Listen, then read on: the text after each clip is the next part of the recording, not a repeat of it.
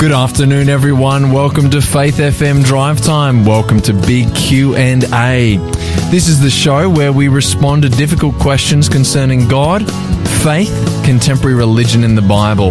This is the show where we look at world religious trends in the light of Bible prophecy. I'm Marty, pastor to the Grace Adventist Centre and Stirling Seventh day Adventist Churches right here in Adelaide, and I'm joined by Pastor Gary. Gary, this week we're following a powerful theme that I kind of just want to get into really quickly because we're looking at the Bible, the believer, and the Spirit. Gary, what will you be sharing with us a little bit later on? Yeah, yeah. Look, um, I uh, my uh, my subject today is uh, is looking at this whole uh, the issue of the uh, the early chapters of the Book of Acts. that early, uh, the early apostles, the early church, what did they uh, believe? What did they do? And how was it linked to the, to the working of the, of the Holy Spirit?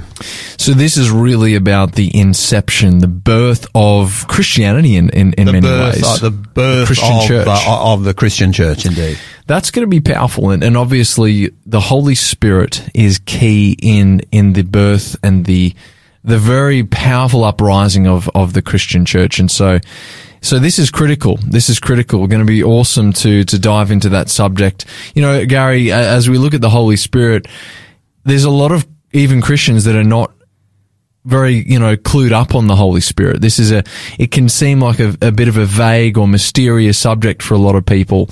So are, are we going to be, I suppose, answering some questions that? Yeah, uh, look, Marty. One of the things I'm, I'm really conscious of is that uh, throughout the years of, of my ministry, there seem to be two major extremes that people can uh, can go to on this subject of the uh, the Holy Spirit. On uh, on one extreme, you seem to get people who say, "Hey, the Holy Spirit really doesn't matter that much because he's only an essence of God anyway." Mm, you know, whereas to me, I don't believe that Scripture does actually present that to be uh, that to be reality. On the other hand, uh, you get uh, uh you get people who will uh, say, "Look, you know, unless you have got the Holy Spirit and it is evidenced in a particular way, for example, through speaking in tongues is probably Mm-hmm. the most common one, uh, then unless you have got that particular evidence, then you don't have the work of the Holy Spirit. Now, to me, uh, I, am going to suggest uh, that, in fact, uh, that is actually also an unbiblical position because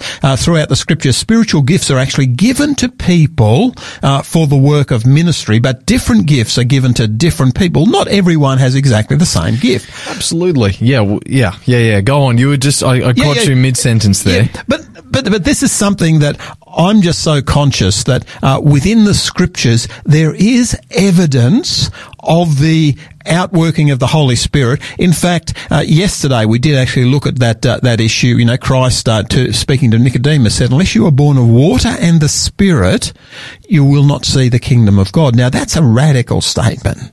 That that It's is essential. You, if, if, if we, as, if as a believer doesn't have the Holy Spirit, then, then we're spiritually empty. uh, and, and You've look, got to have the Holy Spirit. And this is unfortunately, and, and we did note this yesterday, uh, this is actually unfortunately where a good majority of the Christian world is today.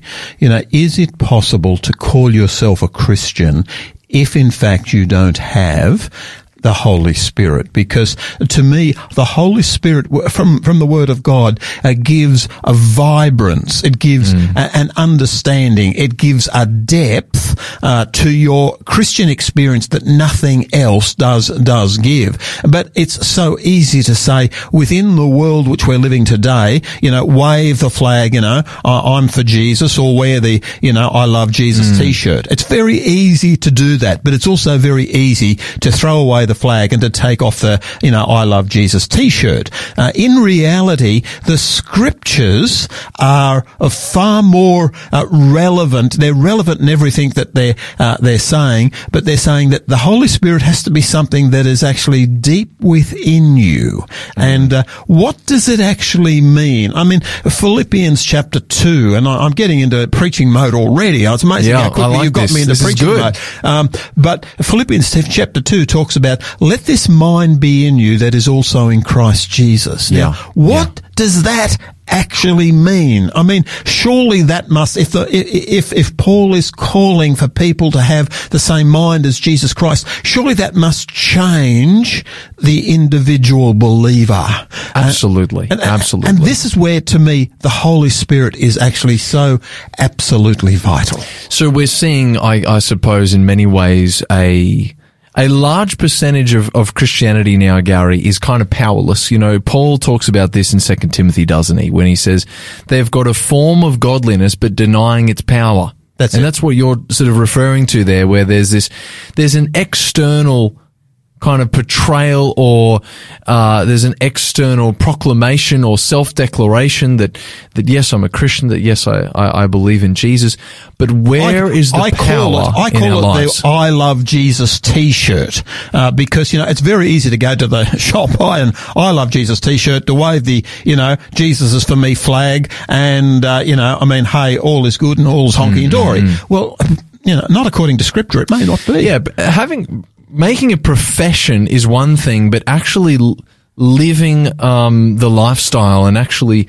walking in the footsteps of Jesus and having that power from day to day is a completely different experience. And so, Gary, this is exciting because I I venture to say that if somebody perhaps is in that experience in their in their Christianity yeah, right yeah, now, yeah.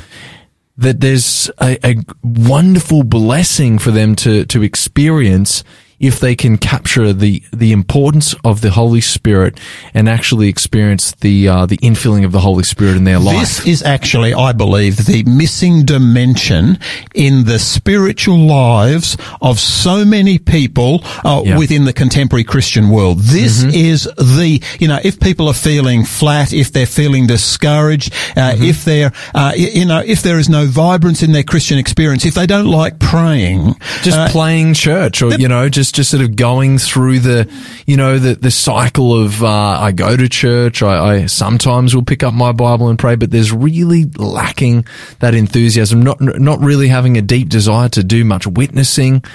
Yeah. All of that, all of that, and and it's tracked back to this one issue within the Word of God. Yeah. If in fact uh, the Holy Spirit comes upon a person, uh, there is something that changes the way they think uh, and the way they act. You know, I think this lack of understanding about the Holy Spirit, lack of preaching probably about the Holy Spirit and, and lack of asking for the Holy Spirit to infill us is, is impacting our world. I'm going to come to our World Watch segment now. And, you know, I found this one today, Gary, as I was looking online and it's, it's titled America is Crumbling, but it, the article really extends beyond America and is essentially uh, in many ways worldwide. But it says America is crumbling.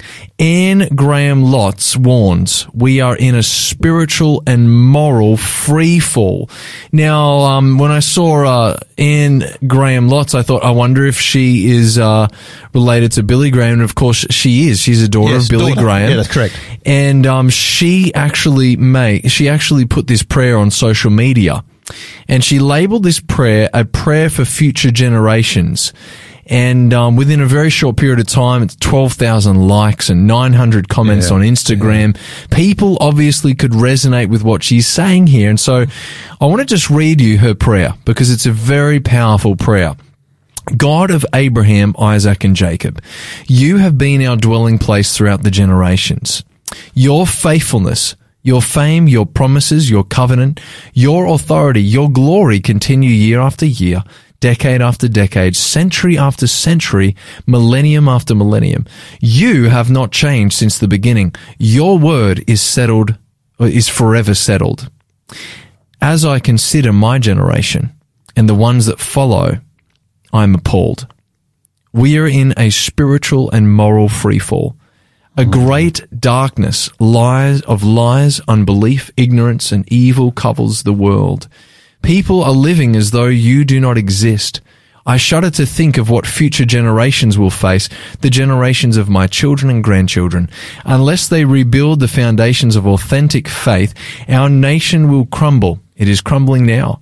In the midst of political turmoil, racial division, social upheaval, financial uncertainty, virus pandemics, and worldwide chaos, I earnestly pray for my children and grandchildren. And she, she actually goes on, but I just want to pause it there, Gary, because she makes some, some bold statements in this prayer. She actually goes as far as saying that we are in a spiritual and moral free fall. And is she correct? Yeah, yeah. Look, I think I think what you're actually uh, highlighting there and what she is actually highlighting is incredibly real for the world in which we're living today. Uh, do you know, as I, uh, as, as I read her prayer, I'm, uh, I can only think of the number of parents and grandparents who must resonate uh, with uh, with their, with her particular prayer. Uh, but do you know? Uh, to me, I, I, I, look at it, and uh, the one thing you know, she's looking at future generations. I, I have to admit, I, am actually wondering, you know, how many more future generations there's actually going to be. Uh, do you know? As I consider mm. it, you know, I, look at you know Second Timothy chapter chapter three, and so much of what the Apostle Paul says is actually reflected in her prayer. Know this this that in the last days, and he calls them his the last days.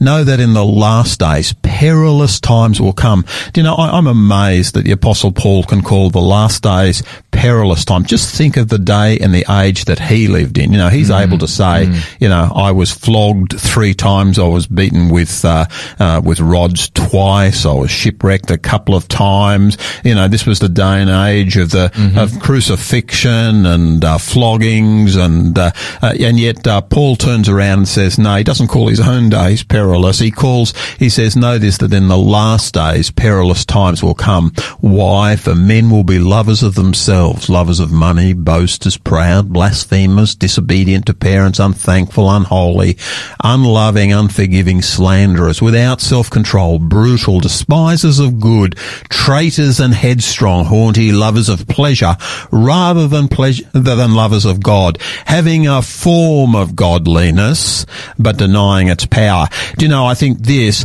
is actually links into what we're talking about mm. this week. This uh, generation, and I believe it's the generation generation in which we actually live right now. He calls it the last generation, but uh, he says that uh, these individuals, this generation, will have a form of godliness but deny its power.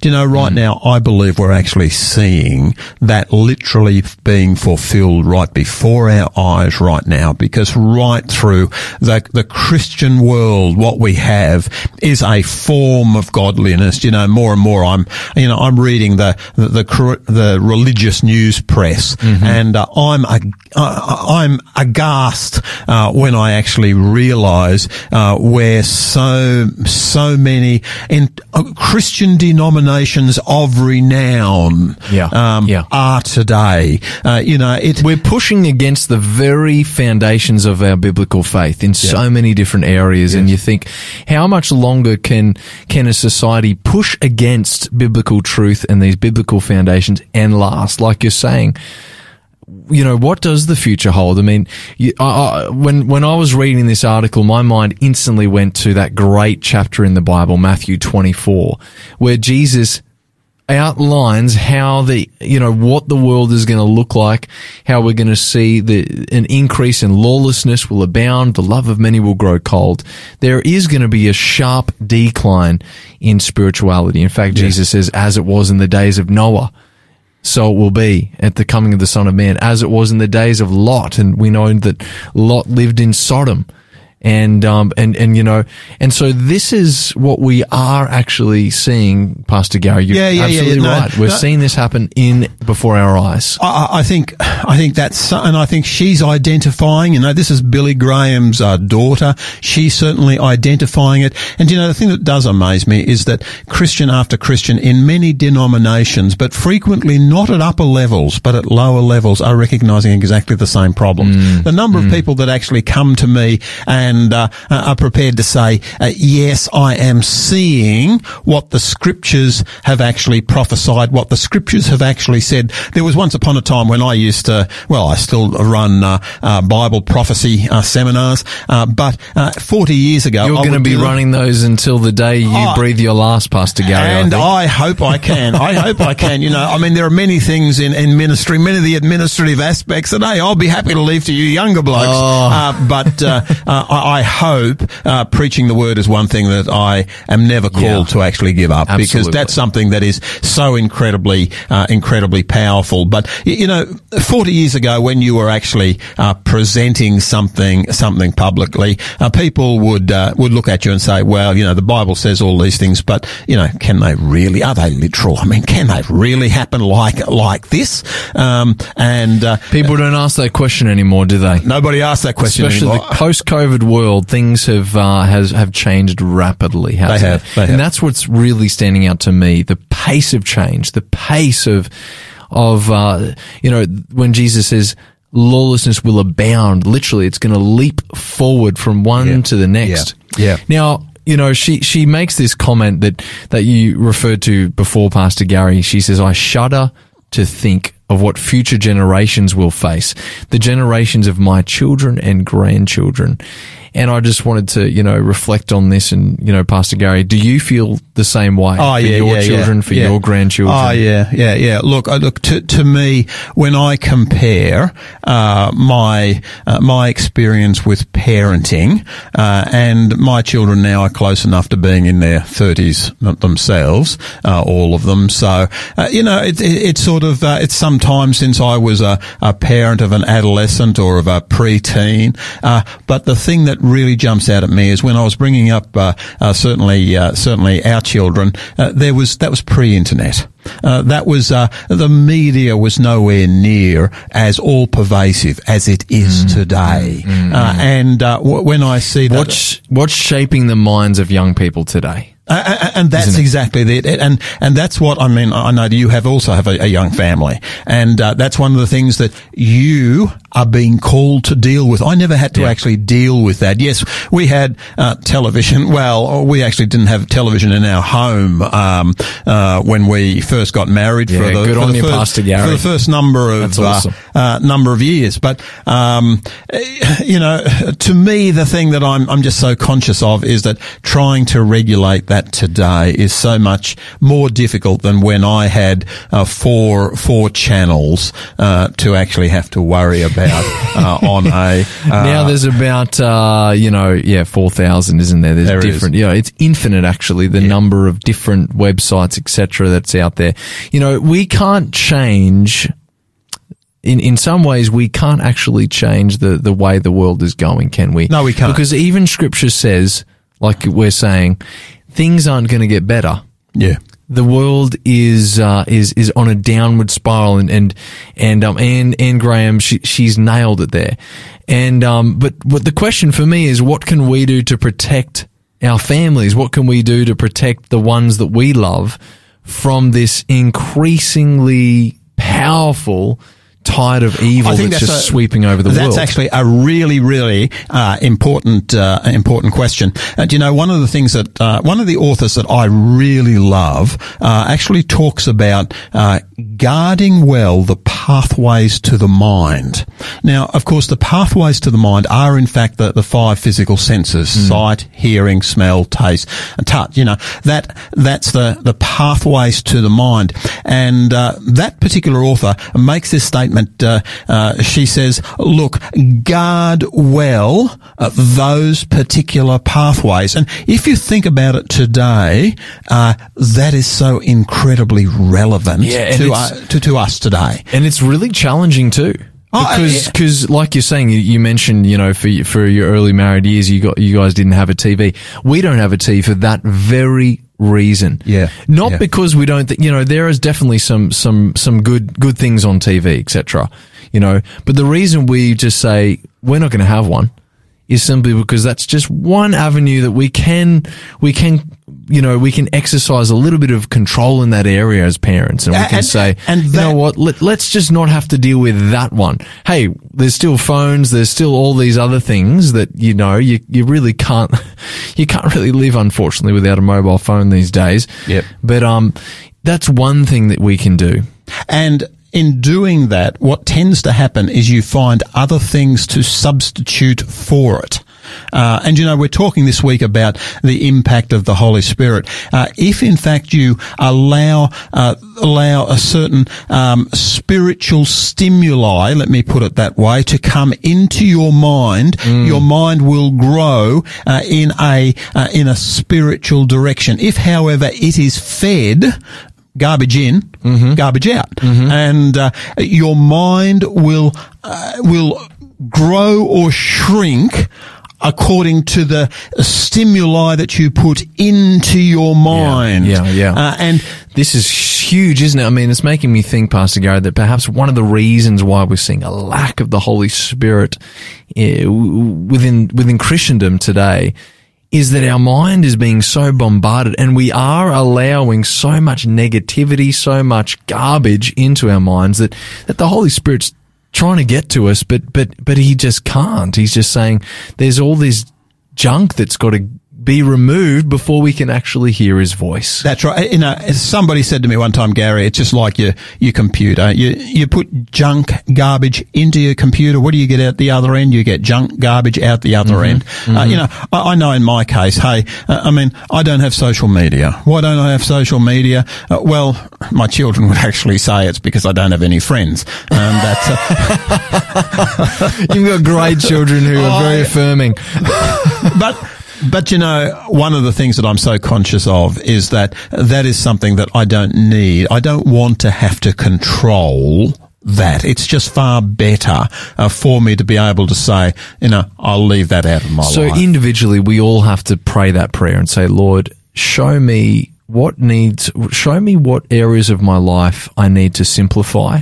Show me some things that I may need to reorder and reprioritize because it's sometimes too easy to just day after day, week after week, go on in, in, in our Christian experience and really not experience any growth. And I'll, I'll, tell you what's going to happen too, because if, for example, you take a decision and say, "Hey, look, you know, I mean, for me, uh, the television is ru- is ru- is ruling my life." Uh, what's going to happen is when, if you say, "Hey, look, I'm going to push that out of my life," uh, for the uh, for the first three or four weeks, you will find that incredibly hard. You will find it amazingly difficult because your mind is is adjusted mm. to, uh, to to that particular stimuli.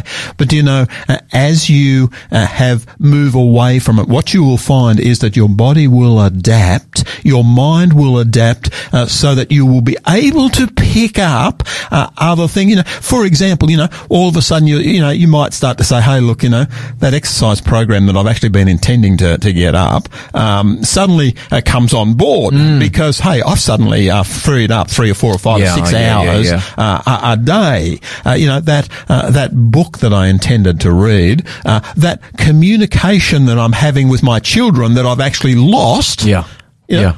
I've got the time to do it. Wow, wow. I love where we're going with this, Gary. And so, uh, you know, hey, time is getting away on us. I don't want to miss an opportunity, though, to let our hearers know that we have a free giveaway today. It is a powerful book called Revive Us Again by Mark Finley. If you want a free copy of this book, send us a text at uh, 04888 80811 and you send us the code SA117. And I'll just tell you a bit about this book. I've, I've read this book, Gary, cover to cover. This is a powerful book. It is, it is geared to bring about revival in our personal experience. It's there to show us and teach us about the Holy Spirit. It's there to show us how we can really know how to pray and connect with God and have, have a meaningful prayer life. And there is just, it, Pastor Finley takes us through, takes the reader through God's word. He takes it through a journey of inspired authors, remarkable stories to something that will actually change our spiritual experience. And so if you're someone who's listening today, and you can honestly, honestly say, and really, there's no point in just sugarcoating, is there, Pastor? You know, we, no. we can try and kid ourselves and say, yeah, yeah, yeah, I'm, I'm kind of tracking along pretty well spiritually we shouldn't kid ourselves. We've got to be honest and say, am I really, is my relationship with God really where I want it to be? And if it's not, then, then this is the book for you. This is the book for you. If you want to grow and go deeper and actually experience the power of the Holy Spirit in your life, then I, I cannot recommend uh, many books higher than this one. Uh, Revive Us Again by Mark Finley. Again, free book.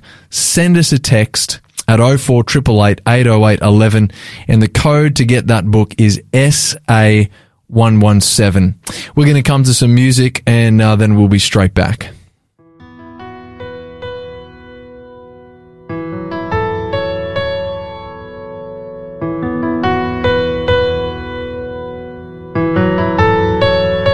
We do not know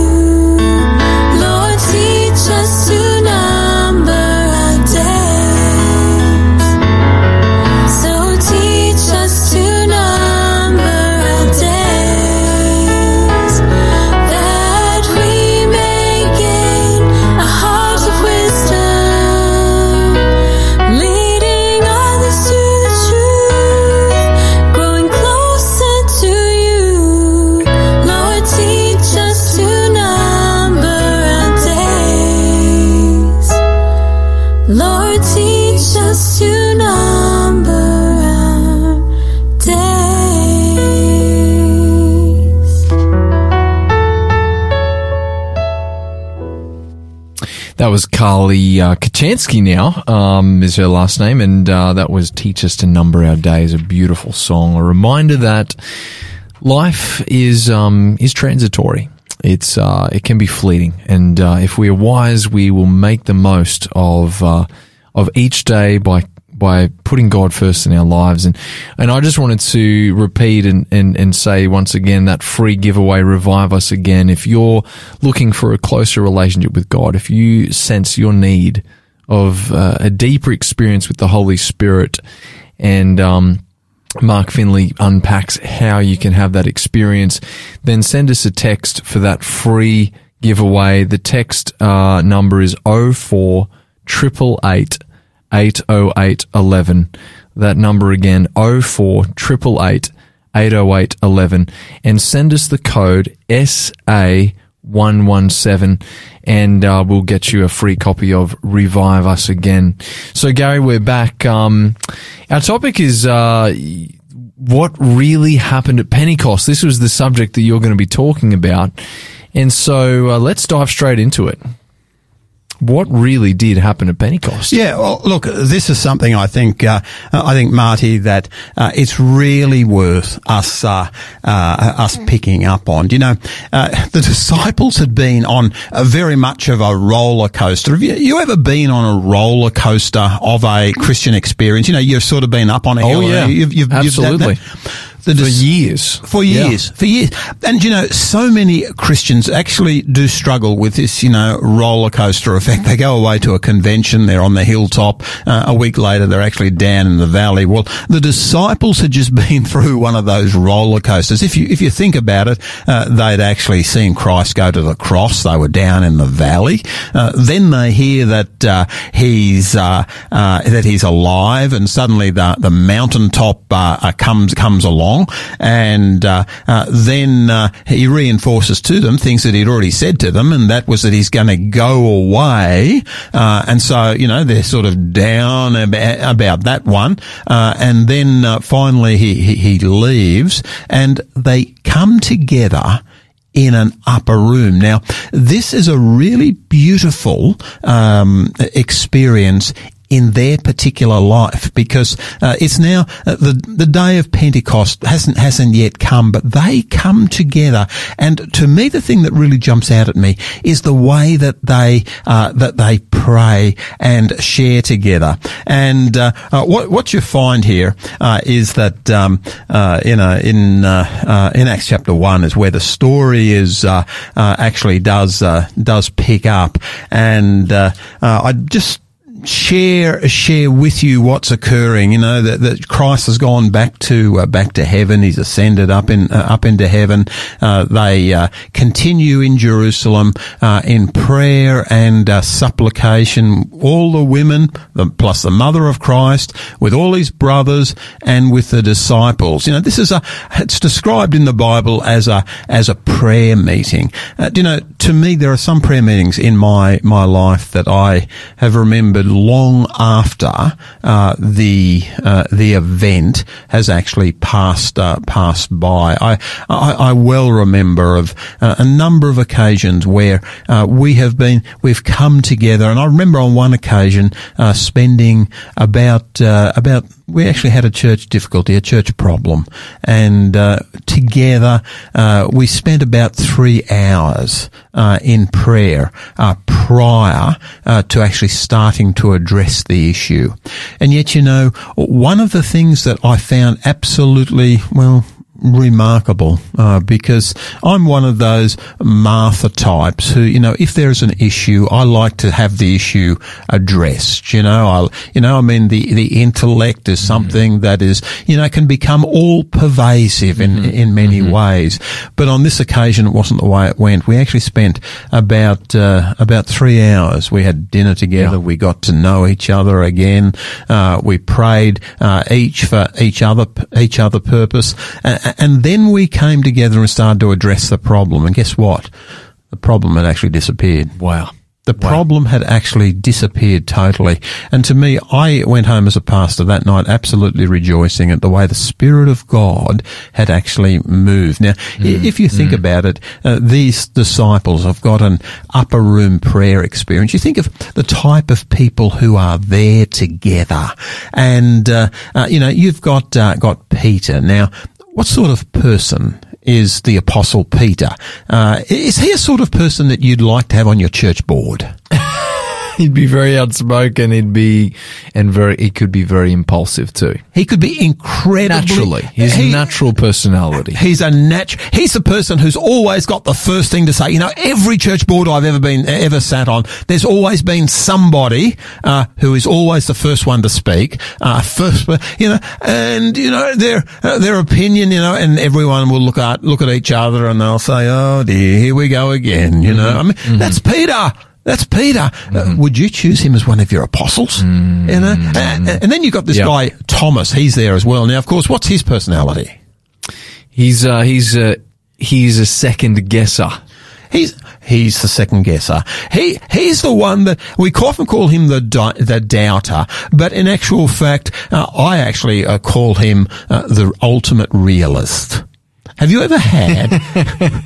you've ever had on your church well, you know this is the person who will tell you the practical reality of the proposal that you've actually actually got. Now, um, personally, if I had been Christ, you know, the thing I would have done, uh, I would have uh, kicked him off uh, the uh, the disciple team. You know, why why would I choose uh, the great you know this man Thomas as part of my team? Then you got James and John. Love James and John. Yeah. What are James and John? What are they renowned for? Yeah, yeah, yeah. They, well, they're called the Sons of Thunder, and I think they had quite a bit of ambition and quite a bit of, um, yeah, a bit of uh, a bit of oomph, I suppose you could say. Yeah, Exactly. yeah. Do you have any of those people on your on your church board or on a committee? Oh, that you, look, yeah, you know, I think um, probably. Uh, I don't know if they're listening now, so maybe I shouldn't say Pastor Garry. no names, no.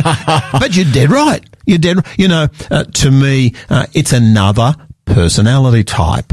Now, to me, the thing that really jumps out at me is: is it possible for all these different personality types to actually get together? And uh, you know that's the that's the issue that we are struggling with here in uh, uh, here in the book of uh, Pastor Garry, you forgot to mention that there's Matthew the tax collector and Simon the zealot also on the same team. Tell us what a zealot is, uh, because some of our listeners might so know. Simon is zealot, you know, so here's someone who believes in essentially a military approach to to bring out spirit to bring about spiritual reformation. Yeah. And so he he believes he believes that you know we should throw off the yoke of the Romans and and use force in order to and do bring that. out the sword to bring do it, it. bring out the sword to do it. And then you've got Matthew, who's a tax collector who works for the Roman, Roman government. I mean, literally, yeah. Simon could have, yeah, he he, he- he could have felt quite uh, quite comfortable um, taking his sword out and, and showing uh, Matthew how how he uses it. And yet Jesus is them in the same team. And you know something? Uh, This is probably the most ragtag bunch that I have ever witnessed. You know, this sort of bunch, if you had said to me, hey, look, you know, uh, we've got to put together a team, well then, you know, hey, I, I've done studies in, in management and uh, I know there are surveys that we can get. We, so we go out and do some of these executive uh, management uh, surveys to, to, to, to try to work out, you know, uh, do these personalities, do they mesh together uh, within this particular team? And, uh, you know, that would be, you know, to me, I look at it and I say, hey, well, that would be a worthwhile thing to do, surely, but it's not what Jesus does. What Jesus does is he goes out all night and he prays. That's how he chose his, his disciples. Yeah. He prays all night and then he gets the most ragtag bunch, uh, that you could possibly imagine, pulls them together and says, hey, I've got to work for you. He calls fishermen, if you please. Do you know what fishermen are like? These are tradespeople. Do you know the sort of language that uh, fishermen are familiar with? Uh, you know, would you choose a fisherman?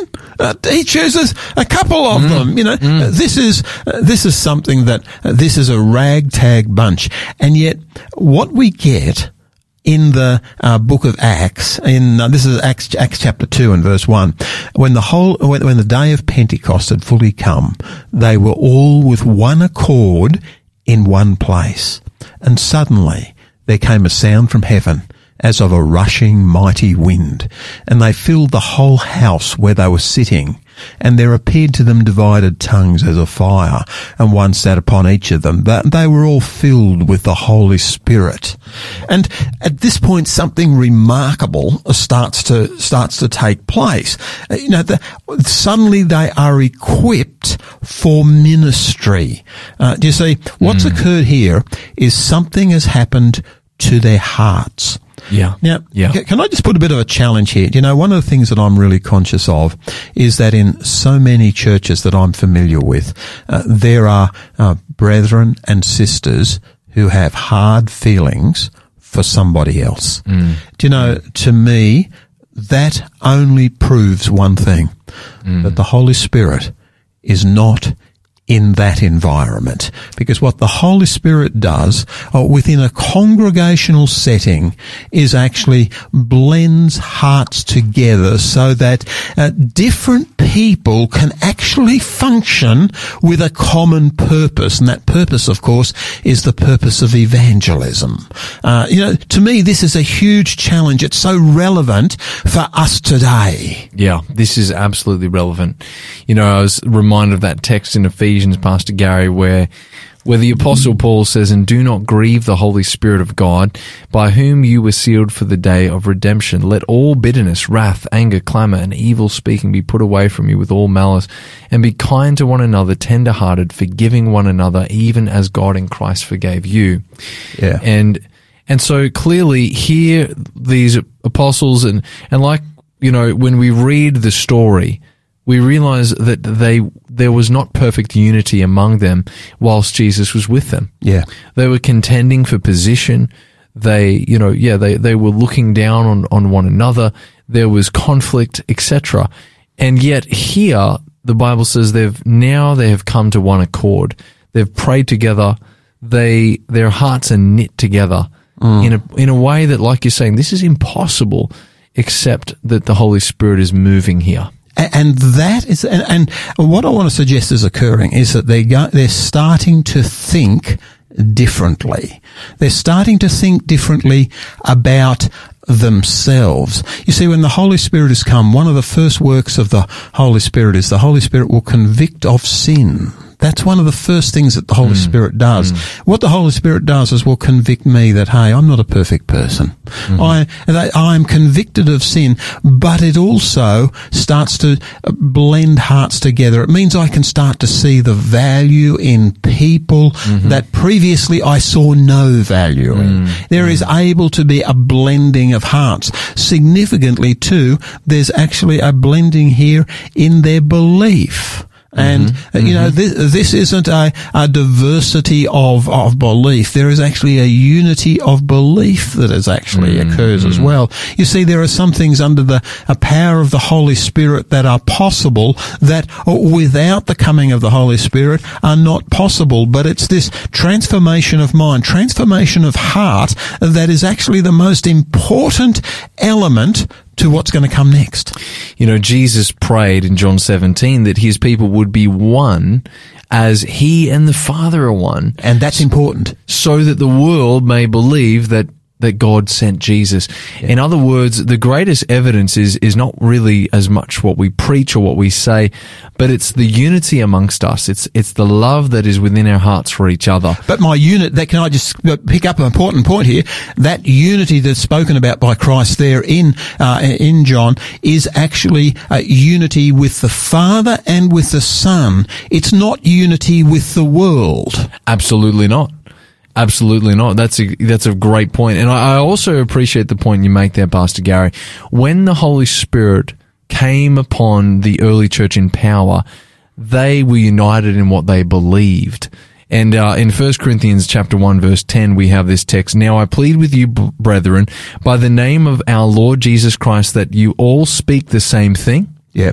that there be no divisions among you, and that you be perfectly joined together in the same mind and in the same judgment. Yeah. Yeah. You know, th- this idea that we can be one in Christ and yet actually differ in our in our um, in what we teach from the Bible. Yeah. is Yeah. is not uh, that's not what Jesus was. what the Holy for. Spirit does is brings people together in heart and also in mind. And, you know, I recognize that people uh, will say, oh, Pastor Garry, that's physically impossible. Uh, to me, uh, my response is simply, you don't know the power of the Holy Spirit. Yeah. That is Yeah. my response to Absolutely. that. Because I have seen uh, Yeah. the change that can take place in individuals who have uh, responded to the work and the power of the Holy Spirit. The key is we've got to let the Holy Spirit have His way. Yeah. I mean, so many disputes, so many uh, differences of belief could be resolved in a very short period of time if we were willing to be humble, Yeah. And if we were willing to say, okay, it's, this is not an ego thing. This is not about me proving my point. It's about allowing the Holy Spirit to actually take control. Yeah, yeah. And, and so many Christian conflicts today are nothing more than reflecting the culture of the present world. Uh, let me just say that. I don't want to Yeah. move into that right Yeah, now yeah. because we, I do want to move on further into Acts chapter, chapter two. Um, but maybe we could do that after the break. Yeah, let's come to some more music. Uh, just before we go to that music, though, I'm, I'm, I'm sure there's someone out who's, who's listening today and thinking, you know, I want to have a deeper experience with God. I want to understand more about the Holy Spirit. If that's you, you want to understand more about the Holy Spirit. You want to go deeper in your relationship with God. There's a beautiful book called Revive Us Again by international evangelist Mark Finley, one of the best authors that I know. And if you'd like to get a free copy of this book, Revive Us Again, send us a text at 04 888 80811 and send us the code SA117. Again, that number is 04 80811 and send us the code SA117 to receive your free gift of Revive Us Again. We're going to come to some music, then we'll be straight back.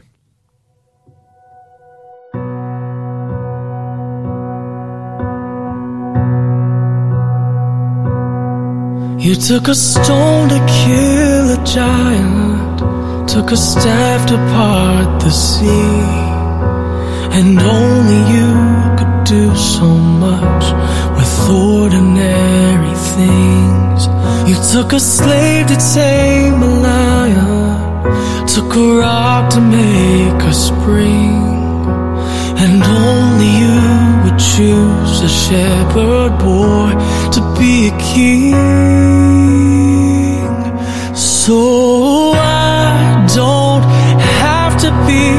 Strongest. Cause you are perfect in my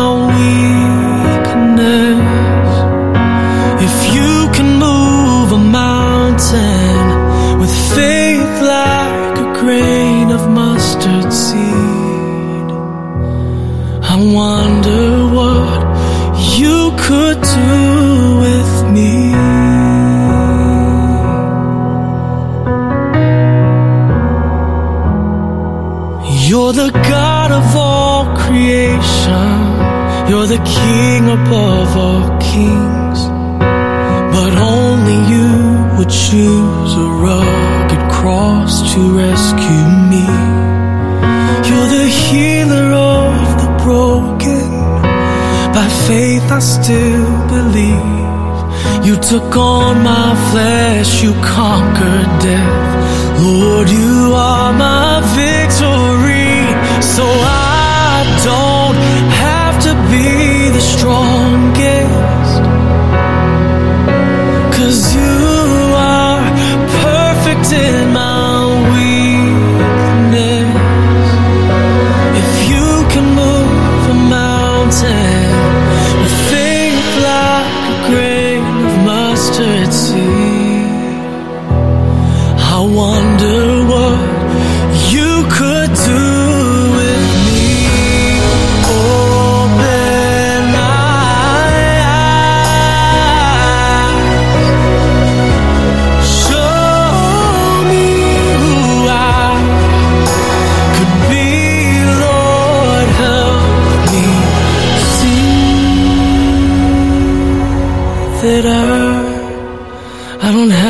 be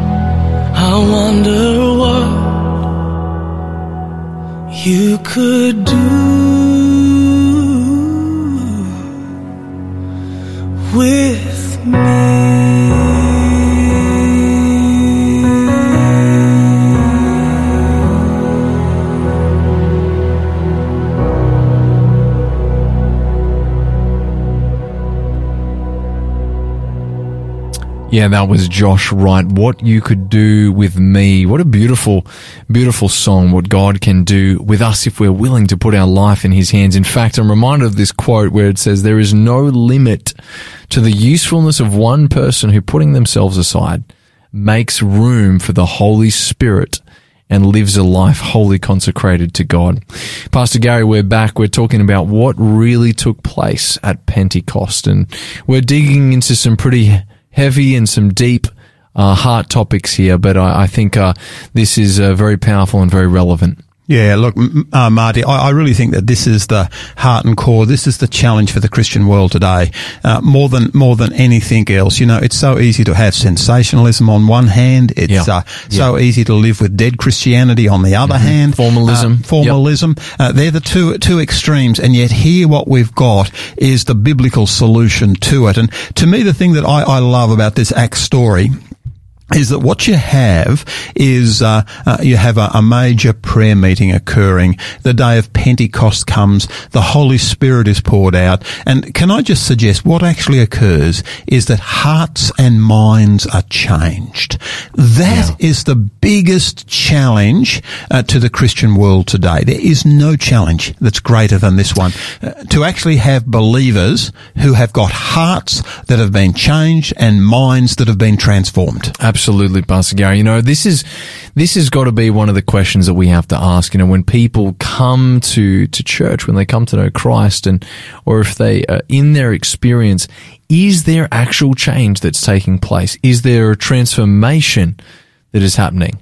That's that's exactly it. And you know, the thing that really jumps out at me is what occurs. You get this transformation of heart and mind occurring at Pentecost, but then Peter does something that only Peter would do. Peter has now been transformed, and Peter stands up to preach. Previously, it was Jesus who was doing all the preaching. Jesus has gone back to heaven.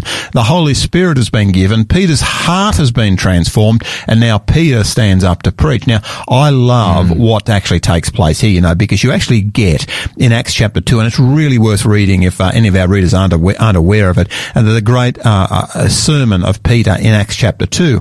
And uh, this is how it starts up. Uh, but Peter, standing up with the eleven, raised his voice and said, um, don't you love that, by the way? Peter stands up with the eleven. You know, I, I love that because a lot of people actually don't realize that in, uh, in Christ's day, uh, preachers or teachers, what did they do? They sat down to teach. Here, what we find is Peter is standing up with the 11. Now, the, the, the question that uh, I must ask is, why does Peter stand up to preach? Well, the people that stand, stood up to preach in Christ's day, in the apostles' day, was a witness in a court of law. If you were a teacher, you sat down, you spoke ex cathedra, you spoke from the seat, you spoke with authority. Hmm. But who hmm. was it that actually spoke standing up? Well, it was actually a witness in a court of law. What's Peter actually doing here? He's performing the work of a witness. And this is something that I look at and I say, hey, this is such a beautiful uh, picture that's actually forming here. Yeah, Because yeah. Peter is not functioning uh, as a preacher, he's functioning as a witness. And what he starts to do is he starts to share uh, the things that he has seen and heard and Yeah, touched and powerful. tasted. And uh, Wow. what, what- you actually get in, you know, uh, First John, you get uh, um, uh, John saying the things which we have seen and heard and touched and tasted. They're the things that we're actually going to declare to you. And I look at this and I say, hey, this is powerful. Peter starts to share his testimony. Uh, and, uh, you know, uh, Peter has been filled with the Holy Spirit, but he actually, in his sermon, hardly, it, he hardly mentions the Holy Spirit. What he does is he mentions three things. He shares his own testimony. The second thing he shares is the experience of what he has witnessed concerning the death and resurrection of Jesus Christ. You see, he's able to turn around and say, uh, you people over there, you put him to death, but the God of our fathers, he raised him up and now he's, he's been a risen savior and he's able to share about Jesus Christ. He shares his testimony. He shares Jesus Christ, but he does it in the context of Old Testament prophecy. he hmm. actually hmm. quotes hmm. continually in this sermon, he quotes Old Testament prophecy. And then right at the end of his sermon, he simply makes an appeal. He says, guys, it's time for you to repent because if you repent, you will receive the gift of the Holy Spirit. You see, the Holy Spirit comes as a result and then a person is given uh, powerful gifts for, for ministry. You know, I, I'm just so conscious that uh, sometimes I've heard preachers stand up and, you know, they preach about the, the Holy Spirit and that the Holy Spirit, when the uh, Holy Spirit comes, they're going to have these wonderful evidences. Uh, they're going to be able to speak in tongues. Yeah, and there are some people that the Lord has certainly given gifts to be able to speak that, that foreign language, that ability to be able to communicate cross culturally. And by the way, that is exactly what it is here in the, uh, in the book of Acts. Absolutely. And Yeah. you, you look at this and you just simply say, hey, uh, God gives to different people different gifts. The fact that a person cannot do one particular gift, I am no prophet. My spiritual gift is teaching. You know, I believe the Lord has given me that particular gift. Uh, I'm actually not a preacher. I'm a teaching pastor. Yeah. Uh, that's, that's my particular gift. And I say, thank you, Lord, for being so gracious to actually give me uh, that particular, that particular gift. I actually say to my, uh, to my church, I believe the two most powerful gifts in the church are actually hospitality and encouragement. And they are gifts of the Spirit because do you know one thing I'm so conscious of is that if a church has got people who with hospitality and encouragement, your church will grow. Yeah, Now, if in fact if in fact that church has an evangelist but does not have the gifts of hospitality and encouragement, it will die. Yeah. You know, Yeah. sorry, Yeah. I'm getting passionate about this. This is good. I like this. I'm getting excited about this. Uh, uh, That's about, what you've got a Brighton Church. That's You've got people with those gifts. And we have people at that gap and and gifts. and this is why you know, and this is why God is is moving in that place.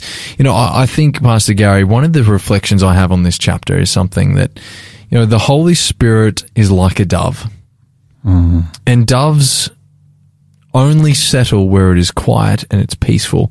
They don't settle where there is a lot of clamor and noise. And unfortunately, I believe in many churches today, what is declared as the moving of the Holy Spirit is nothing more than clamor and noise. That's right. It, it's sensationalism. It's sensationalism. And yet we see the birth of the Christian church here actually takes place in a prayer meeting. This was a humble event. This was not something with with big lights and smoke machines, etc. This is a humble event. And if we're willing to humble ourselves before God, pray, and as you said before, if we're willing to repent, we're willing to turn away from the things in our life that are getting between us and God, that are not in harmony with His Word, then we will receive the Holy Spirit. We will have spiritual power. We'll have joy in our experience. And, and who doesn't want to have that? Who wants to go through life as a lukewarm Christian?